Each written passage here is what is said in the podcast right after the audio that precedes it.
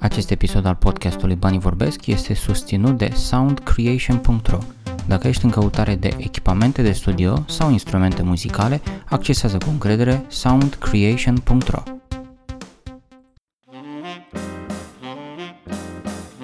Salut și bine ai venit la podcastul Banii Vorbesc, podcastul pentru educația ta financiară. În continuare asculti prima parte a interviului meu cu Adrian Sultani, Adrian, spunem în primul rând uh, despre tine. Ce fel de educație ai și cu ce te ocupi ca și job? Uh, eu sunt absolvent de litere. Poate părea ciudat că acum mă ocup de educație financiară, dar uh, tocmai pentru că sunt absolvent de litere mă ocup acum de educație financiară, pentru că um, educația mea a început din punctul ăsta de vedere al relației cu banii, a început cam prea târziu, adică spre 30 ceva de ani, când uh, am lovit un uh, perete foarte puternic și atunci a trebuit să, să înțeleg și eu pe ce lume trăiesc și cam care sunt uh, regulile banilor.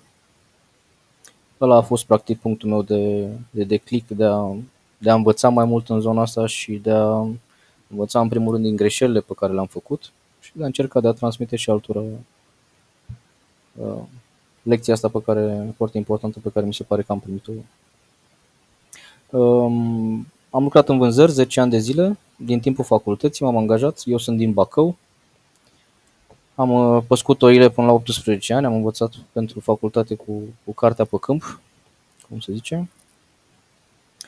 Uh, sunt foarte pasionat de antreprenoriat și am început propriul business acum 20 de ani aproape. Și criza din 2009-2010 m-a, m-a tăvălit destul de rău, ca să zic așa și la nivel de business și la nivel personal, datorii foarte mari acumulate într-un timp foarte scurt. Și ăla a fost momentul în care am înțeles că trebuie să trebuie să schimb niște lucruri. Uh-huh. Deci, ok. De... Uh, ai, ai spus foarte multe lucruri și aș vrea să le, să le despachetăm împreună. Uh-huh. Uh, nu mi, în primul rând, nu mi se pare ciudat că ai terminat litere și că te ocupi cu educație financiară. Sunt în exact același exemplu. Am terminat litere specializarea jurnalism. Okay. Uh, Ehm, partea cu păscutul oile nu este o metaforă. Nu este o metaforă, nu este o realitate. Ok. Da. Îți, îți dăteai seama în momentele alea că te așteaptă un viitor luminos sau ce te gândeai în momentele alea? să, să plec de acolo și să nu mă mai întorc niciodată. Uh-huh. Asta e un, okay. a fost o motivație foarte puternică. A, a, asta sunt foarte curios să te întreb. Uh, sunt niște întrebări, cum să spun, uh, de bază pe care nu apuc să le, să le pun tuturor invitaților. Mă bucur că ai adus tu în discuție lucrul ăsta. Cum, cum crezi tu că ești uh, ca persoană, ignorând, să zicem, partea financiară, la nivel de motivație? Te motivează lucrurile pozitive sau te motivează să nu ajungi în situații negative? Um, în prima parte a vieții, să zic așa, cred că mă motivau uh, lucrurile negative Uh-huh. Dar în momentul ăsta um, îmi reușesc să-mi stabilesc niște obiective și să merg către niște uh, către niște idealuri, către niște obiective mai degrabă decât să, să scap de ceva sau să fug de ceva. Uh-huh. Crezi că e o, o atitudine mai matură partea asta de să te, să te îndrepți pe ceva pozitiv? În convins. În convins. Uh-huh. Ok, bun. Uh, următorul lucru pe care l-ai spus, de, de 10 ani lucrezi, ai lucrat în vânzări? Primii 10 ani din timpul facultății mm. a fost un job de vânzări, după aceea, după 10 ani am, am început cariera de antreprenoriat și mi-am deschis o firmă de materiale promoționale. Uh-huh. Ok. Uh, vânzări pentru ce? Ce vindeai? Vindeam uh, publicitate la un grup de presă. Un grup de presă care avea niște publicații de business uh-huh. de afaceri și eu vindeam, vindeam reclamă, căutam, căutam clienți pentru paginile de publicitate ale publicațiilor astea. Uh-huh. Intrai în contact bănești cu destui antreprenori? Uh, da, da, dar nu, nu aveam format uh, partea asta de a încerca să învăț câte ceva de la fiecare sau să pun mai multe întrebări legate de cum au ajuns acolo sau ce au făcut. Sau... Uh-huh. Din păcate, din păcate, eu l-am citit prima dată l-am citit pe Kiyosaki la 30 de ani. Ca să fac uh-huh. idee. Și mi se pare, după ce am închis cartea, mi se pare că am pierdut uh, 10 ani din viață. sau că aș fi putut să fac lucrurile un pic mai devreme și traiectoria ar fi fost probabil alta. Dar uh-huh. fiecare are propriul destin, cred, și lucrurile se întâmplă atunci când trebuie să se întâmple. Mm-hmm. Ok. Uh, ai mai spus ceva uh, mai devreme, faptul că unde ai simțit că a fost un moment în care a trebuit să faci o schimbare, a fost un moment în care te-ai lovit de un zid, acolo fiind o, într-adevăr o metaforă. Da. Spune mai multe despre momentul ăla sau contextul ăla. Uh, contextul e criza din 2009, care pe mine m-a prins foarte entuziast cu, cu afacerea asta a mea de materiale promoționale, cu o echipă foarte frumoasă, eram o familie practic, 15 oameni în care investisem destul de mult cursuri, vizite la târguri pe afară, educație, team building-uri. Și în momentul în care au, a venit criza, din păcate, cu foarte puțin background financiar sau să înțeleg semnele pieței, să zic așa, căscam și eu gura la tot felul de analiști sau de politicieni care spuneau criza nu e în România, e în America, nu-i pe business, e pe imobiliare, stai liniștit că își revine piața și um, am mai avut, uh, am, am mai luat un pic valul pentru că noi lucrăm pentru niște clienți foarte mari, companii multinaționale și mă gândeam că sunt cumva protejat pentru că clienții ăștia foarte mari n-au cum să, să uh-huh. sufere, n-au cum să. Dar uh, ideea este că, de exemplu, 2009 Uh, cifra noastră de afaceri la nivel de un an de zile era undeva în jur de un milion de euro ca și vânzări. Imaginează-ți că în 2009 din uh, ianuarie până în iunie am făcut vreo 900 de mii, iar wow. din iulie până în decembrie am făcut 50 de mii. Adică pentru noi a fost uh, stop joc extrem de brusc. Toți clienții noștri au trecut de la prosopele și piepteni și uh, tricouri și șepci și ce mai dădeau ei uh, cadouri în, uh, în magazine atunci când cumperi un detergent sau un săpun sau o sticlă de suc sau ceva, primești uneori primești un pahar sau o cană sau așa. Asta e, asta e businessul meu. Noi livrăm aceste Imaginează-ți când toți clienții ăștia multinaționali foarte mari și brandurile astea foarte mari trec de la cadouri la bulinuțe colorate cu minus 30%, cumperi un detergent îți mai dăm un săpun, cumperi o sticlă de suc îți dăm o apă plată, adică sau reu a fost unul din domeniile primele tăiate, să zic așa. Și atunci uh-huh. pe noi ne-a, ne-a, ne-a lovit foarte tare chestia asta ce n-am înțeles eu contextul atunci și mă așteptam tot timpul că luna viitoare vor veni iarăși proiectele și o să, o să ieșim la mal. Lucrul ăsta nu s-a întâmplat. Am început să mă împrumut ca să susțin firma, să plătesc salariile, chiria și toate cheltuielile. Și într-un an și jumătate am adunat vreo 200 de mii de euro la prieteni, neamuri, bănci, cămătari, datorii peste, peste tot. Și în momentul în care în 2010 s-a pus problema să, să vindem casa și ca să, ca să plătesc datorile astea, atunci primul pas care a fost cel mai greu a fost să recunosc față de, față de soția mea situația în care eram. Din fericire mi-a dat Dumnezeu uh, o nevastă care uh, e alături de mine și mi-a zis uh, împreună am intrat în chestia asta, împreună o să și ieșim. Uh-huh. Și 5 ani de zile mai târziu, nu, în 2015, nu mai datoram nimănui niciun leu. Pentru că am okay. tăiat tot uh, și la nivel de business și la nivel personal și cu copiii și tot ca să organizăm lucrurile și să plătim, să plătim pe toată lumea.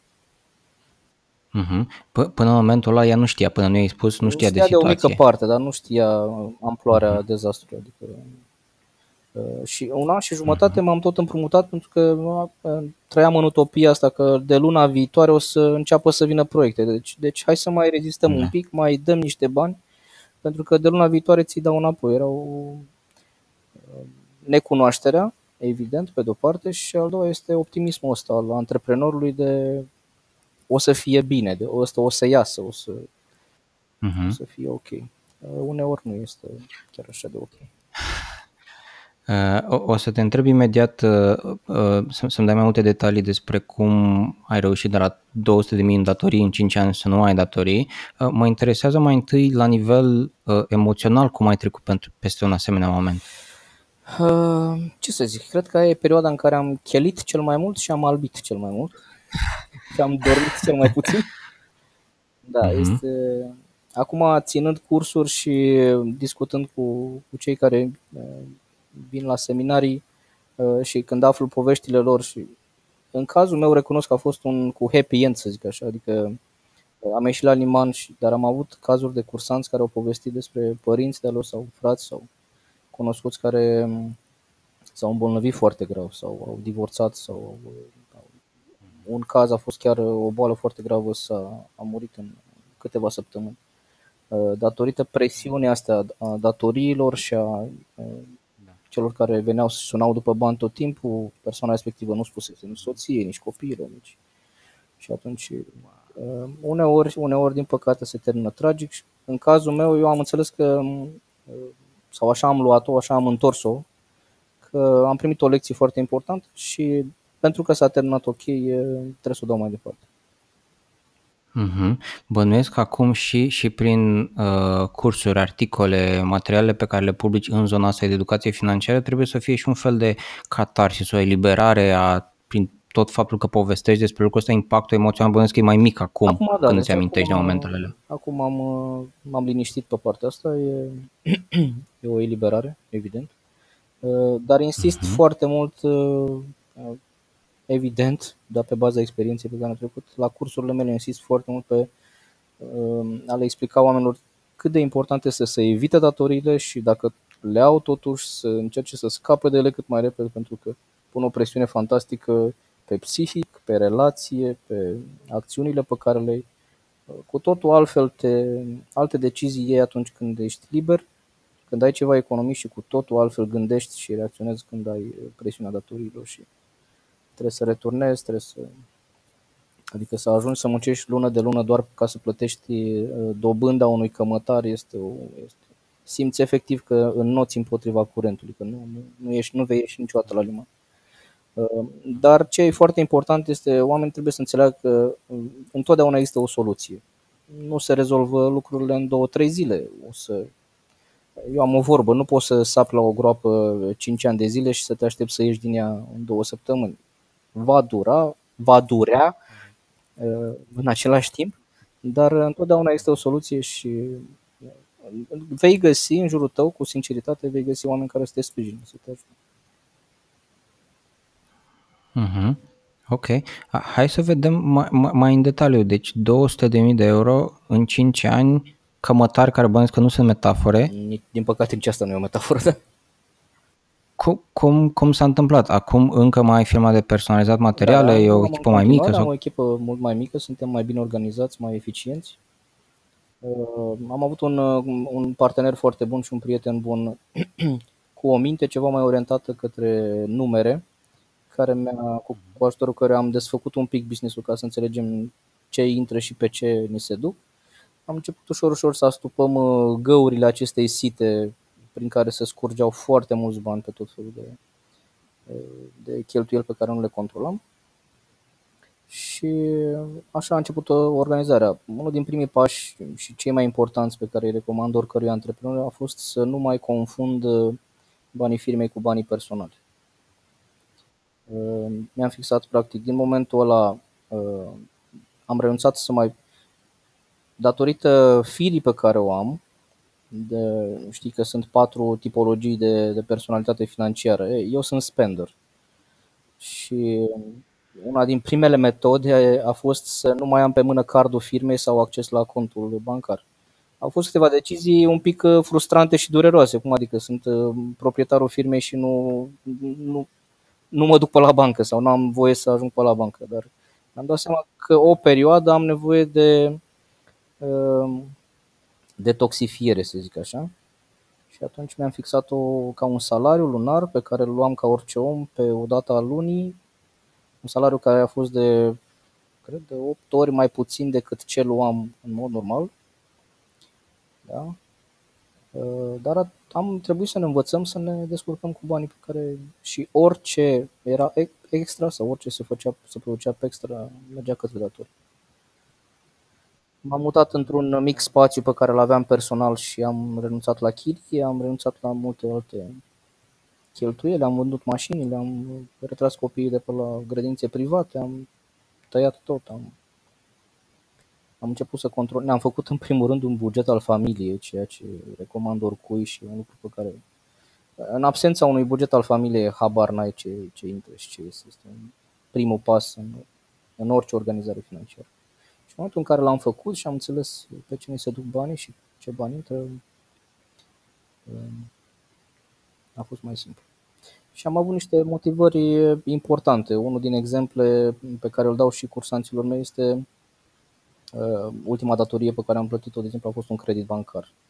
Și făcând socoteala cu, cu soția, a reieșit că dacă îl plăteam la termen peste încă 20 de ani, s-ar fi dublat valoarea. Deci erau vreo, dacă îl plăteam astăzi erau vreo 36 de mii, dacă îl plăteam peste 28 de ani, în 28 de ani erau vreo 70 și 80 de mii de euro. Și în momentul în care ne-am gândit, uite, dobânda asta sau cei 40 de mii de euro reprezintă de fapt 20 de ani de vacanță de 2000 de euro pe an. Deci toate concediile noastre de acum până la 60 de ani, eu am 40 de ani acum, uh, toate concediile noastre se duc la, la băieții ăștia. Și pentru că și eu și soția mea suntem pasionați de, de călătorii și de a vedea lumea și de a vedea alte lucruri, pentru noi a fost un... Uh, am pus lucrurile într-o perspectivă care ne-a motivat foarte mult uh, să, să închidem acel credit. Eu cred că funcționează la oricine să încerce să-și găsească acest, acest obiectiv, acest, poate că puteai să transformi, nu știu, în câți pantofi ai putea să-ți cumperi sau câte nu știu, mașini ai putea să-ți cumperi. Dacă fiecare om își găsește sau asociază uh, datoriile astea cu un obiectiv important și apropiat sufletului lui, atunci va găsi motivarea să, să se țină de treabă. Uh-huh. Ai spus câteva lucruri foarte interesante și n-aș vrea să le pierdem, aș vrea să le punctăm, să insistăm un pic pe, pe ele pentru ascultători. Și în primul rând ai spus că sunt uh, patru tipologii de... Personalitate financiară. Perfect. Care sunt cele, cele patru? patru sunt, uh, prima dintre ele este spenderul. Spenderul este, în primul rând trebuie înțeles că așa ești nativ, deci oamenii așa se nasc. Noi avem doi copii, amândoi două fete de 10 și 12 ani, amândouă sunt cu noi, amândouă aud aceleași lucruri din, de la mame și de la tati, dar de la, de la cea mai mică vârstă ne-am dat seama că sunt complet diferite. Uh, aceste patru tipologii sunt din naștere și se schimbă extrem de greu. Prima este spenderul. Spenderul este o personalitate care e foarte sensibilă la stimul extern. Este aceea persoană care uh, se plimbă prin, prin, pe stradă sau printr-un mall și observă cu ce e încălțată la ia uite ce bluziță drăguță, ia uite ce ceas are, e, pur și simplu le vede pe toate. Da? Este sensibil la stimul pe termen scurt, la dorințe de genul mi-aș dori ceva bun, mi-e poftă de ceva. Este uh, asaltată de, de niște hormoni care tot timpul îi, îi zăpăcesc creierul și deciziile. Da? Uh, își dorește să se recompenseze pe termen scurt, are uh, abordarea asta de merit și eu după o zi de muncă sau după o săptămână de muncă sau după o lună, merit și eu o chestie asta. Sau uite că și ăla și-a făcut și atunci mi-aș lua și eu că sunt și prietenii mei sunt în City Break în Barcelona sau merg la Never See sau merg la Antold și uh, mi-aș dori să mă duc și Deci asta e spenderul, este uh, perspectiva lui este pe termen un pic mai scurt. Saverul, a doua personalitate financiară, este cel care are o viziune pe termen uh, foarte lung, dacă, de exemplu, spenderul intră într-un hipermarket să ia o pâine și lasă 3 milioane sau 300 de lei, uh, saverul este în stare să treacă printr-un hipermarket de la un cap la altul și să nu ia decât două obiecte pe care și le-a luat. Um, vede lucrurile mai în perspectivă, mai uh, nu prea se lasă atras de diverse fleacuri, o să-l auzi destul de des zicând asta nu merită, ce-i prostia asta. Adică nu dă doi bani pe, pe chestiile mărunte, să zic așa. A treia categorie este avoiderul, care după niște mii de oameni pe care i-am întâlnit la cursuri, mi se pare că este majoritar în România. Avoiderul este o personalitate care nu vrea să știe pur și simplu cum stă nu-și face un buget, nu se uită pe un extras, nu citește un contract decât când e prea târziu uh, și nu mai poate să plătească ratele.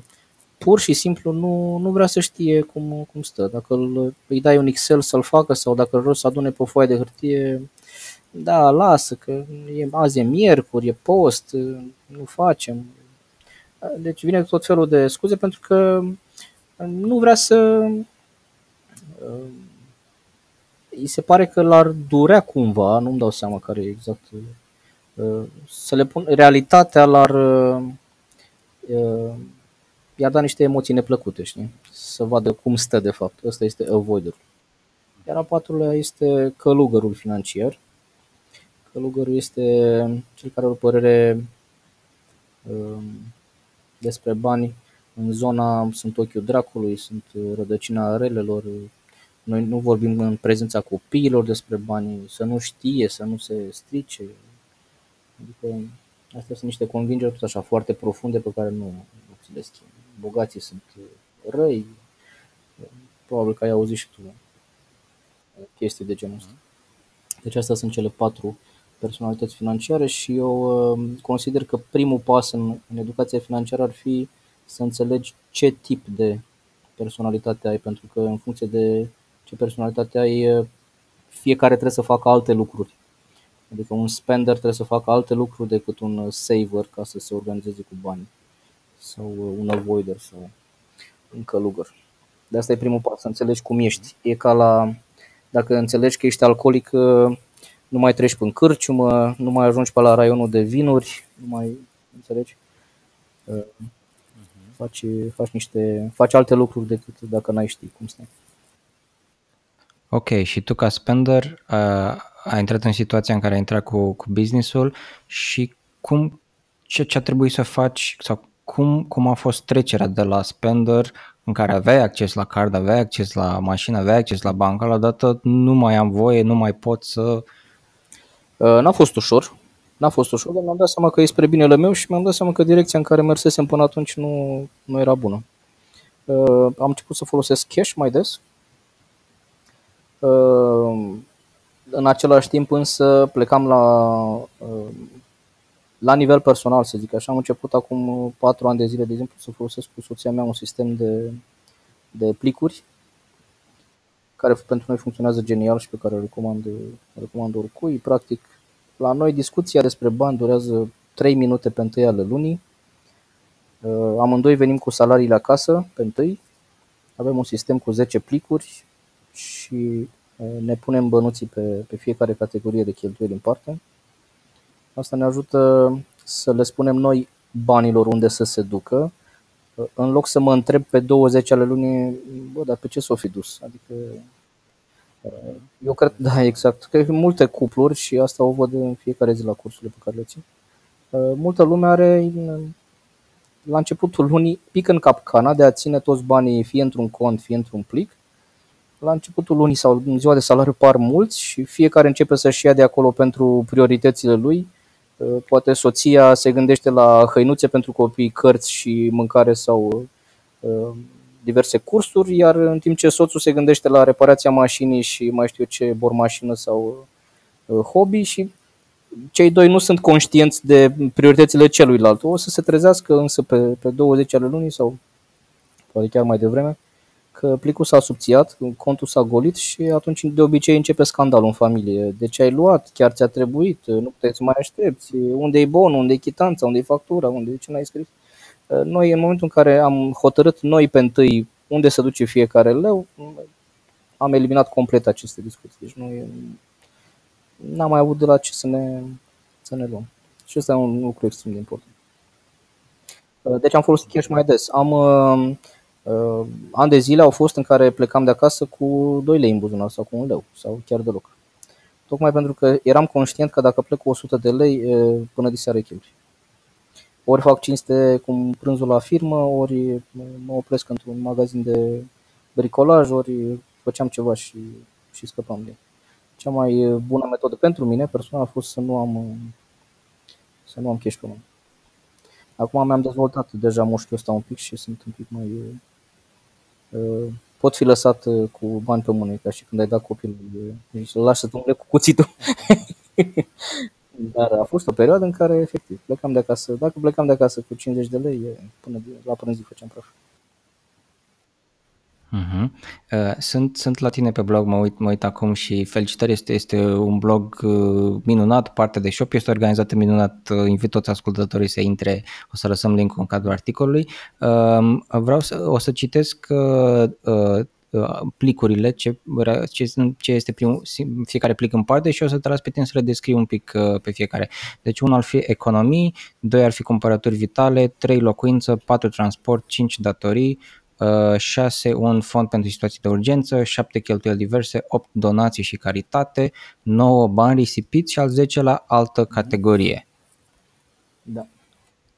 Uh, și le-ai împărțit și în procente? Am dat acolo și câteva procente, acum procentele diferă de la caz la caz în funcție de veniturile persoanei sau cuplului, dar măcar uh, asta e un lucru extrem de important pe care mie mi-a lipsit. Câteva uh, guide-uri, să zic așa, pe care le-am descoperit ulterior citind câteva zeci de cărți, care să mă ajute să-mi fixez niște limite, să zic, peste asta nu este ok sau ai grijă că aici ești un pic sub sau aici ești... Uh, și cred că majoritatea oamenilor nu au aceste repere, adică nu știu, de exemplu, uh, care e mașina pe care ți-o permiți cu adevărat sau ce înseamnă să ai prea multă casă. În momentul în care eu mi-am descoperit aceste repere și le, le recomand oricui, te ajută să înțelegi mai bine universul în care ești și să nu faci niște greșeli din alea de zeci de mii de euro pe care, pentru care după aceea tragi foarte mult. Ehm, revenind de la plicuri, ordinea mi s-a părut cea mai, cea mai naturală așa. Primul e plicul de economii, în care eu recomand să pui 15% din venituri.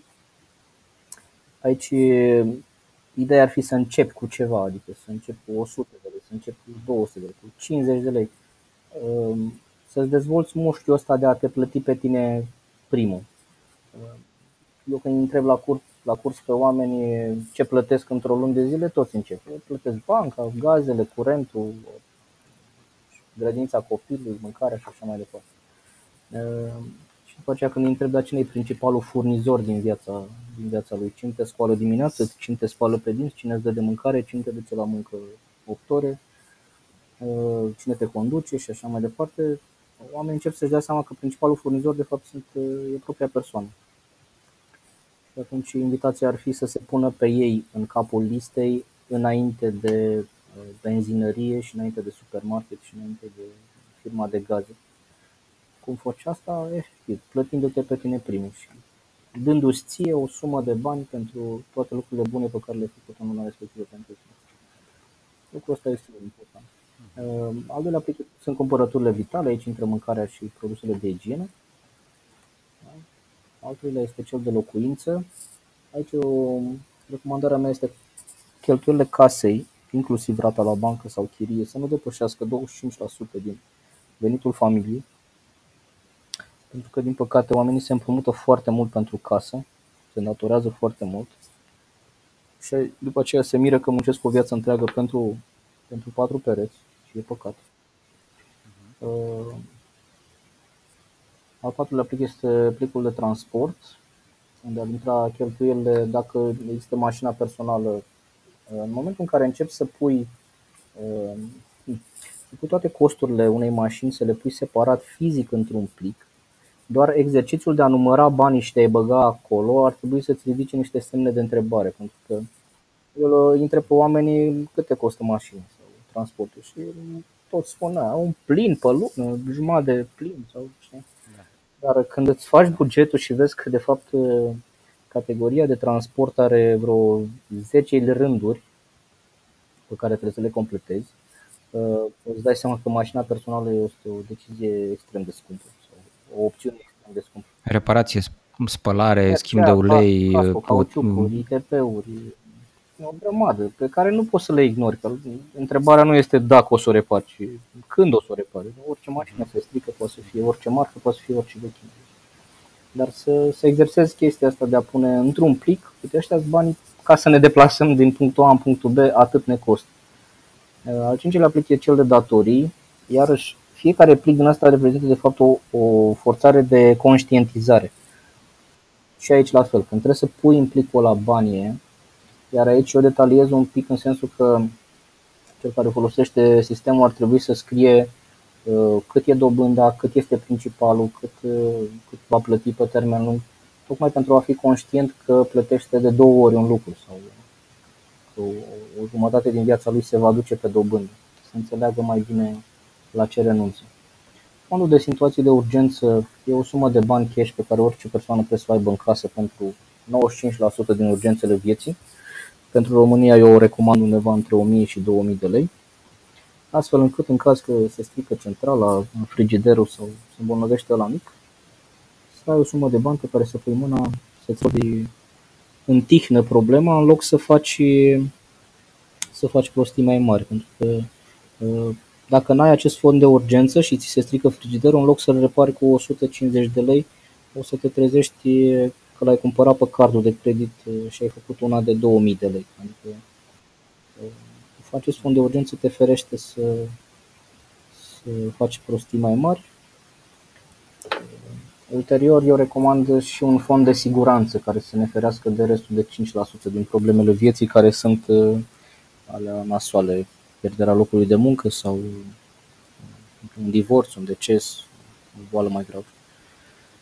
Uh, cheltuielile diverse aici intră haine sau sunt, ăsta este un plic mai flexibil, să zic așa, pentru că în fiecare lună apar neprevăzute și ok, ajungem la donații și caritate, un plic important, iarăși 10% recomand să punem aici, dar la fel putem începe cu 20 de lei, cu 50 de lei.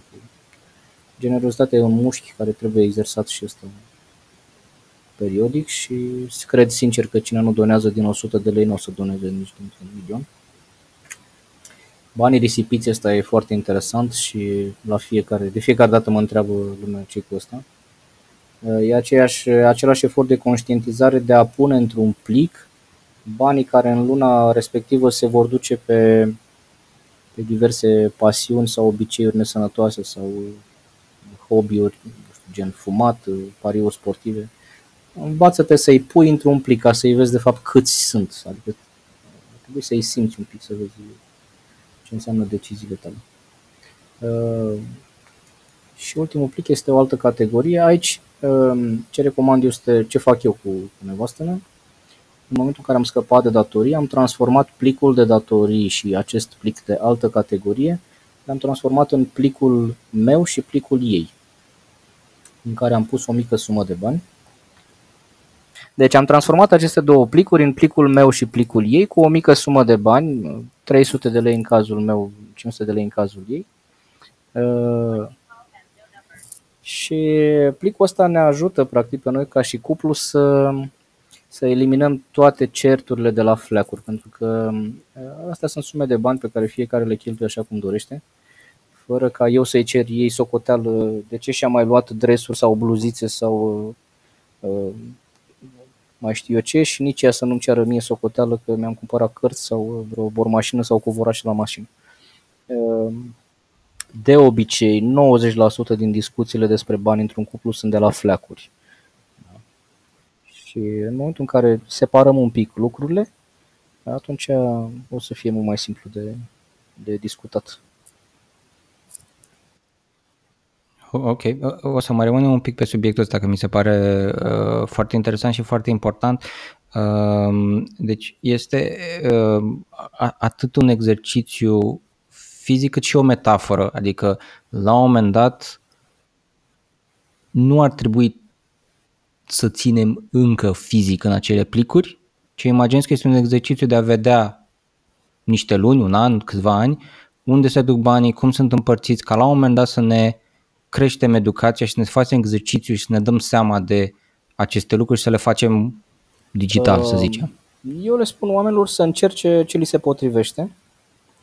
Noi folosim de 4 ani sistemul ăsta pe, pe 10 plicuri și funcționează foarte bine și cred că o să-l folosim până, până la sfârșitul zilelor.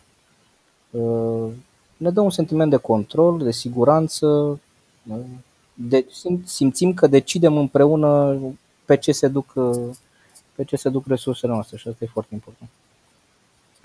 Uh, pentru cineva care preferă uh, banking-ul sau pe zona asta sau se simte mai confortabil să recomand același principiu. Nu mai țineți toți banii într-un singur cont, pentru că banii pentru rata la bancă sunt mai importanți decât banii pentru cafeaua cu, sau berea cu băieții sau pentru buzițele de pe la mai știu eu ce magazin.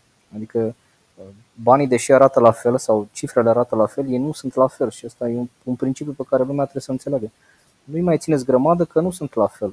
Când țin cursurile pentru copii, de exemplu, îi întreb, ați văzut vreun circ unde tot dresorul își ține toate animalele într-un singur, într-un singur loc sau vreun zoo unde toate animalele stau în aceeași cușcă? Nu, pentru că fiecare trebuie să facă altceva și fiecare trebuie trimis într-un anumit, într-un anumit loc. Așa o să ai plicul ăla care pare foarte tentant și plin, începi să te, să te bălăcești în el așa un pic sau contul respectiv ți se pare că este uh, consistent și te trezești, ai senzații de astea de, pe care le are foarte multă lume.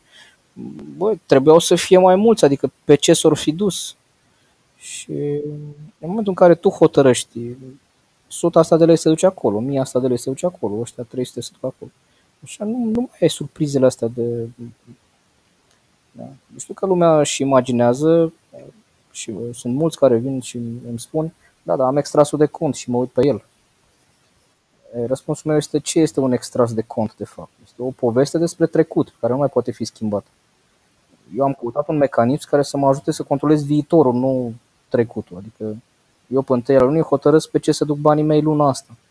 Eu îmi controlez banii, nu mă întreb pe 30 ale lunii, hai să vedem pe ce s-au dus e un pic cam, cam târziu. Uh-huh.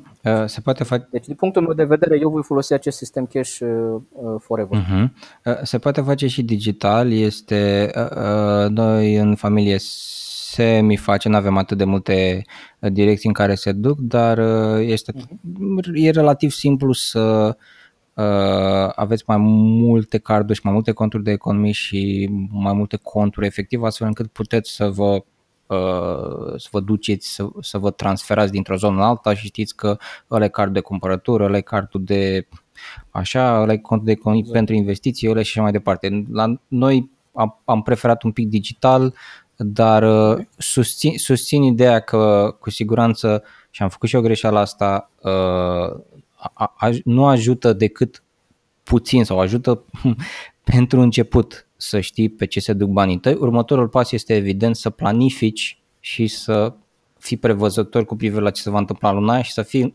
clar în control asupra banilor tăi.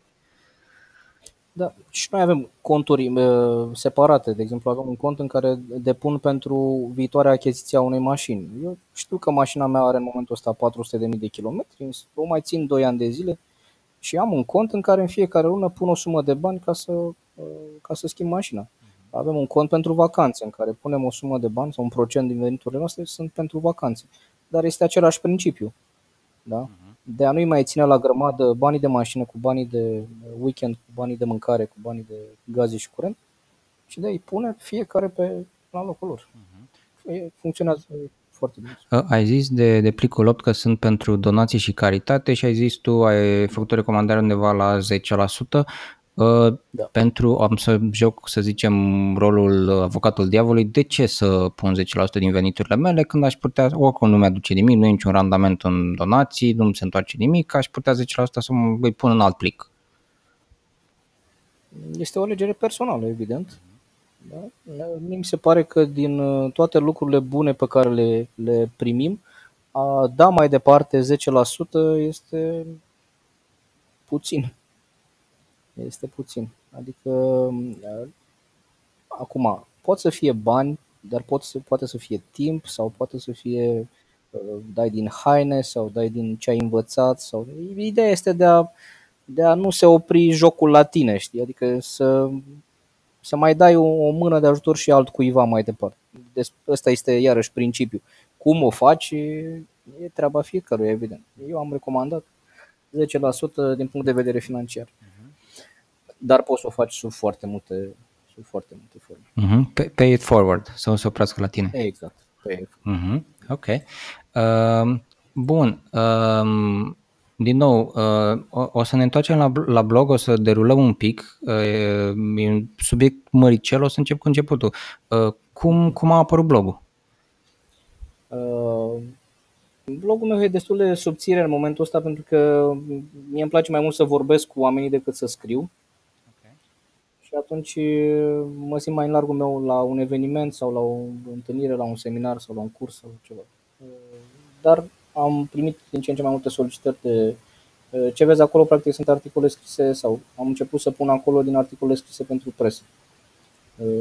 Din păcate nu am acest nici timpul și nu mi-am dezvoltat acest obicei de a scrie, nu știu, săptămânal un articol. Să lucrez încă la, la disciplina asta. Dar am vrut să rămână acolo ideile pe care le, le transmit și în cursuri sau în seminarii. Sau Uh-huh. Ok. Um, ai, îl văd destul de, de concentrat clar uh, site-ul sau blogul pe, pe zona de educație financiară și mai mult decât atât uh, văd clar un focus către zona de educație financiară, să numim personală, pentru copii. Cum, cum a apărut sau când ți-ai dat seama că este nevoie de o asemenea disciplină de la o vârstă atât de fragedă? Um, în primul rând mi-am dat seama că educația mea financiară ca și copil sau și mai târziu spre adolescență și adult a fost uh, aproape zero. Evident că greșelile pe care le-am tot făcut și toate prostiile pe care le-am făcut cu banii au legătură cu uh, educația financiară. Și atunci, având și copiii pe care începeam să-i văd crescând și întrebând diverse lucruri și așa, am, m-am focusat un pic pe zona asta de Uh, practic, pasiunea mea este, sunt finanțele personale pentru cuplu și relația uh, părinților, copii și banii și tot universul ăsta care poate fi foarte uh, neclar pentru într-o familie. Foarte mulți oameni care nu știu cât să-i spunem, ce să-i spunem, să-i dăm, să nu-i dăm, să-l punem să muncească, să nu, adică ce să facem cu asta, să nu-l stricăm. Mulți părinți, nu știu dacă, dacă ai observat, Uh, o să vezi pe propria piele la un moment dat. Da? Uh, trecem prin foarte multe întrebări de genul ăsta. Ce să, ce să faci? Cu toții, evident, vrem binele copilului, iar zona de financiar este o zonă extrem de importantă pe care trebuie să, trebuie să o gestionăm. Cine, eu spun întotdeauna că, și nu doar spun, pentru că țin cursuri în școli, de la clasa 0 până la liceu și facultate. Eu îi văd pe copiii ăștia de la 5 ani sau de la 6 ani care două ore nu ies în pauză, nu vor să iasă în pauză, că eu îi întreb, vreți să facem pauză, să mergeți la toaletă sau să beți apă, să mâncați stângi. Nu, vrem să mergem mai departe. Deci copii, copiii trebuie să înțeleagă, sau adulți în general trebuie să înțeleagă, copiii sunt extrem de interesați de subiectul ăsta. Și ei își vor lua de undeva informațiile. Ori și le vor lua corect de undeva, ori și le vor lua prost de pe la prieteni, din auzite, de pe internet sau din tot felul de, de aiurel pe care, care circulă în cerc în grupul lor de prieteni. Și odată sădite aceste semințe, le vor fi extrem de greu de, de smuls și de corectat mai târziu. Deci părinții trebuie să aibă mare, mare grijă cum vorbesc, ce vorbesc uh, și ce fac efectiv uh, cu copiii lor în ceea ce privește în ceea ce privește bani. Și atunci, făcând anumite lucruri pentru copiii mei și văzând că funcționează, trecând mai departe către clasele lor și colegilor de la școală, de patru ani aproape am început să țin cursuri în, în școli și diverse discuții cu părinții, astfel încât să încercăm să clarificăm un pic din, din dubiile astea legate de, de bani și relația copiilor cu bani și ce ar trebui și ce ar n-ar trebui să facem, foarte important. Uh-huh. Iube, iubesc titlul ăsta de curs, Micul dresor de lei. Da, sistemul este, sau principiul este același și este extrem de simplu. Uh, spune-le tu banilor unde să se ducă, în loc să te întrebi pe unde s-au dus. Unul din uh, principiile de bază pe care, care îi învăț pe copii este să nu-și mai țină banii într-o singură pușculiță sau într-un singur portofel, să-și facă trei pușculițe sau trei plicuri sau trei borcane sau ce doresc ei. Asta ehm, e un sistem pe care l-am făcut pentru fetele mele acum 4 ani de zile, îl folosesc uh, deja pe automat, deci uh, le-a intrat în, în reflex chestia asta uh-huh. și sistemul e foarte simplu. Primul plic sau primul borcan, prima categorie este cea a economiilor și ăsta este un plic uh, pentru visele lor mari. Adică dacă își doresc să-și cumpere o bicicletă sau un telefon sau o tabletă sau nu știu ce, o chestie un pic mai scumpă, ăsta e plicul în care ar trebui să-și pună 50%, deci jumătate din banii pe care i-au câștigat personal sau i-au primit din, din diverse, de la bunici, mătuși, colinzi și nu știu ce. Uh, plicul ăsta învață un copil să aștepte și să planifice pe termen lung, deci îi dă un pic o viziune pe termen mai lung un lucru pe care ar trebui să-l învețe și mulți, și mulți adulți. Um, al doilea plic este plicul de mici cheltuieli. Și aici ar trebui să pună, recomandarea mea este să pună 40% din cât uh, primește sau câștigă. Asta e plicul lor de, de discreție pentru mici jucării, dulciuri, părticele și nu știu ce alte mici plăceri pe termen scurt. Plicul ăsta iarăși e foarte important pentru că ajută copilul să ia decizii de cumpărare și să facă acele greșeli de 10 lei ca să nu le facă mai târziu pe alea de 10.000 de euro. Da?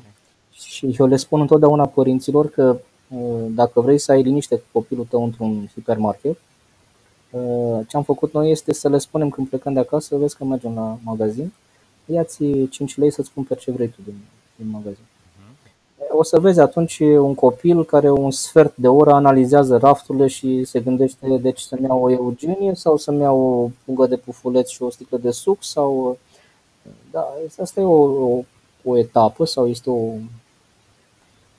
o experiență de învățare, de fapt, pe care mulți părinți o sar. Pentru că dacă vine copilul și ce vrea o ciocolată și tu i-ai dat 5 lei și el a apărut în 3 secunde cu ciocolata, nu s-a întâmplat nimic acolo. Deci nu, na, copilul respectiv n-a învățat nimic. Dar o să vezi întotdeauna copiii care au de cheltuit banii personali uh, sunt mult mai atenți decât dacă au de cheltuit uh, banii părinților. Iar al treilea plic, iarăși foarte important, este plicul de donații de 10%, este plicul de fapte bune, care un copil, acest plic ajută un copil să se gândească și la alții să facă un cadou unui prieten sau să ajute un copil care nu are de niciunele sau uh, și sistemul ăsta mi se pare uh, corect, mi se pare complet, funcționează foarte bine cu copiii mei și funcționează foarte bine cu sutele de copii care au, care au uh, cumpărat sau și folosesc sistemul ăsta. Da, pentru că ajută un copil, pe de o parte, să gândească pe termen lung, deci peste șase luni de zile o să-mi cumpăr chestia asta sau peste un an de zile o să-mi fac lucrul ăsta da. Ce trebuie să înțeleagă părinții este că uh, faptul că un copil spune vreau un iPhone nu înseamnă că acest iPhone apare magic uh, seara în cutia poștală. Da? Și mare păcat să nu-i dai ocazia copilului să planifice pe termen. Deci, ok, îți vrei un iPhone. Câți bani costă? Atât. Cam în cât timp? Uh, de unde luăm? Ce fel de iPhone? Există și o variantă mai ieftină, există la mâna a doua, există de nou, există, adică sunt o mie de întrebări prin care creierul copilului rezolvă niște, niște decizii și are de luat niște decizii. E, e fantastic că punem copiii să rezolve mii de exerciții de matematică abstracte pe care nu le înțelegi sau pe care, care nu au legătură cu realitatea, dar le tăiem toate aceste exerciții de viață prin care, de exemplu, fetița mea cea mare și-a cumpărat singură telefonul, acum la noi regula în casă a fost uh, telefonul ți-l cumperi singur când termin clasa a patra cu rezultate foarte bune. Ce s-a întâmplat este că am tăiat toate, toată milogeala asta de până în clasa a patra. Haide tati, ia haide mami, cumpăr, nu știu ce. Am fixat acest orizont de așteptare și am avut uh, patru ani de liniște. Nu ne-a stresat nimeni la cap cu vreau telefon. Da? Obiectivul lor a fost altceva. Hai să vedem cum facem uh, rezultate bune și cum ne pregătim pentru telefon. Bun am fixat obiectivul când termin clasa a patra și și-au strâns o sumă de bani, deși aveau mult mai mulți bani în, în plicul lor de economii, cea mare, de exemplu, cred că avea vreo 2500 de lei. Când am întrebat-o care e bugetul, care sunt banii pe care vrei să-i dai pe un telefon, ea mi-a spus nu mai mult de 500 de lei. Da? Deci din start a fost o alegere de a nu uh, diferă de la copil la copil, evident. Sunt copii probabil care ar fi spus pe toți, nu contează. Dar uh, când sunt banii lor, o să vezi că sunt mai puțin uh, exuberanți, așa, sunt un, au, capătă o maturitate a, a proprietății personale. Și atunci, bun, ok, deci 500 de lei sau 600 de lei, pentru că tu ai uh, strâns atât, uite, mai contribui și eu cu câțiva bănuți, hai să vedem de unde luăm un telefon de 600 de lei. Și după aceea am avut două săptămâni efectiv în care ne uitam pe review-uri, ne uitam pe poze, pe oferte, pe ăsta e bun, dar uite care geamul spart, uite pe ăsta sau dar asta aici ai garanție, vezi că ai din ce nu ai, cum să facem. Asta e un proces fantastic versus uh, uh, hai să luăm ăsta mic un telefon. Și telefonul apare magic și copilul habar n-are. De unde a apărut, cum a apărut, cât a costat, dar de ce l-ai luat pe ăsta și nu pe ălalt. Da? Adică și când multe lucruri din astea apar magic așa, uh, se, se pierde legătura cu realitatea. Un copil nu mai înțelege ce, cum, care vine, de ce vine, de ce trebuie să vină săptămâna viitoare și nu vine diseară, adică care e treaba? Dacă el poate să apară, dacă un obiect sau o bicicletă sau un telefon apare magic, de ce nu apare în 5 minute? Adică de ce să aștept? Iar uh, mușchiul ăsta de așteptare este extrem de important pentru copil. Uh, crezi că este vreo vârstă la care ar trebui sau la care recomanzi tu să înceapă această educație financiară sau pe cât de devreme se poate? de la copil la copil, dar în principiu copilul începe să dea singur semnele astea de, de interes pe zona de bani. Uh, poate să înceapă de la 4 ani, de la 5 ani, când începe să că vreau eu din asta sau vreau eu să-mi cumpăr de asta sau începe să ceară chestii care au legătură cu banii. Nu mă mai îmbraci tu cu ce vrei tu, vreau să-mi aleg eu bluza sau tricou sau uh, intră în zona asta de dorințe și atunci ăla e moment bun în care părintele ar trebui să îi întoarcă un pic dorințele, adică să-i spună mă bucur că îți place perechea asta de Adidas, ia hai să vedem cum facem împreună să o luăm. Sau hai să... Uh, e mare păcat sau părinții n-ar trebui să, să ia în cârcă toate, toate dorințele astea aruncate de, de copil, pentru că un copil poate să aibă foarte multe dorințe. Uh, ar trebui să îi paseze uneori mingea înapoi. Sau, e perfect că îți dorești o bicicletă, hai să vedem cum o facem. Sau hai să vedem de unde luăm banii sau cum îi producem. Sau tu cât pui, ești, cât ești dispus să pui din 500 de lei pentru o bicicletă. E un mic, un mic test pe care îl dai înapoi copilului ca să vezi dacă chiar își dorește cu adevărat bicicleta aia pentru el sau a văzut un vecin pe la bloc care și-a luat bicicletă și atunci vrea și el. Da? Pentru că dacă își va dori cu adevărat, va lucra sau va găsi o soluție să-și, ca să contribuie măcar cu, cu ceva la dorința asta. Deci 4-5 ani, cam pe acolo începe să dea, să dea niște semne, o să-l vezi că strânge niște bănuți, o să-l vezi că uh, rudele încep să nu mai vină cu cadouri sau cu jucării, pentru că nu mai știi ce ce-i place lui amic sau cu ce se mai joacă copiii în ziua de astăzi. Da? Habar n-avem. Uh, jucăria se schimbă la două săptămâni. Și atunci bunica, mătușa, unchiul o să înceapă să-i scape câte 20 de lei, 50 de lei, 100 de lei. Uh, deci copilul va începe fizic să aibă bani pe mână și ăla e momentul cel mai bun să, să-i se explice că unii bani sau unii lei sunt uh, pentru unele lucruri, alți lei sunt pentru alte lucruri. Asta înseamnă practic să fii dresor de, de lei, să-i trimiți pe fiecare în cușca, în cușca lui. Uh-huh.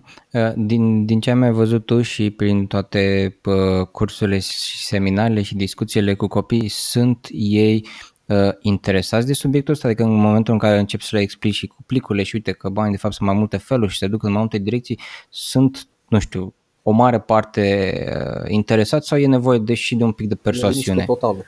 Deci este... Ochii sunt bulbucați efectiv, deci când le explici copilul de ce și uite așa, uh, sunt extrem de interesați de, de zona asta. Extrem de interesați să învețe cum să facă și Uh, când le spui în perspect- le pui lucrurile în perspectivă, de ce este important să ai trei plicuri? Uite, pentru că uneori îți dorești chestii scumpe, după aceea îți dorești lucruri repede, banii de pufuleț nu sunt așa de importanți ca banii pentru tabletă, da? Uh, după aceea începi să-i duci uh, și într-o zonă unde intră în contact cu copii care au mult mai puțin decât ei și atunci vor înțelege și rostul celui de-al treilea plic.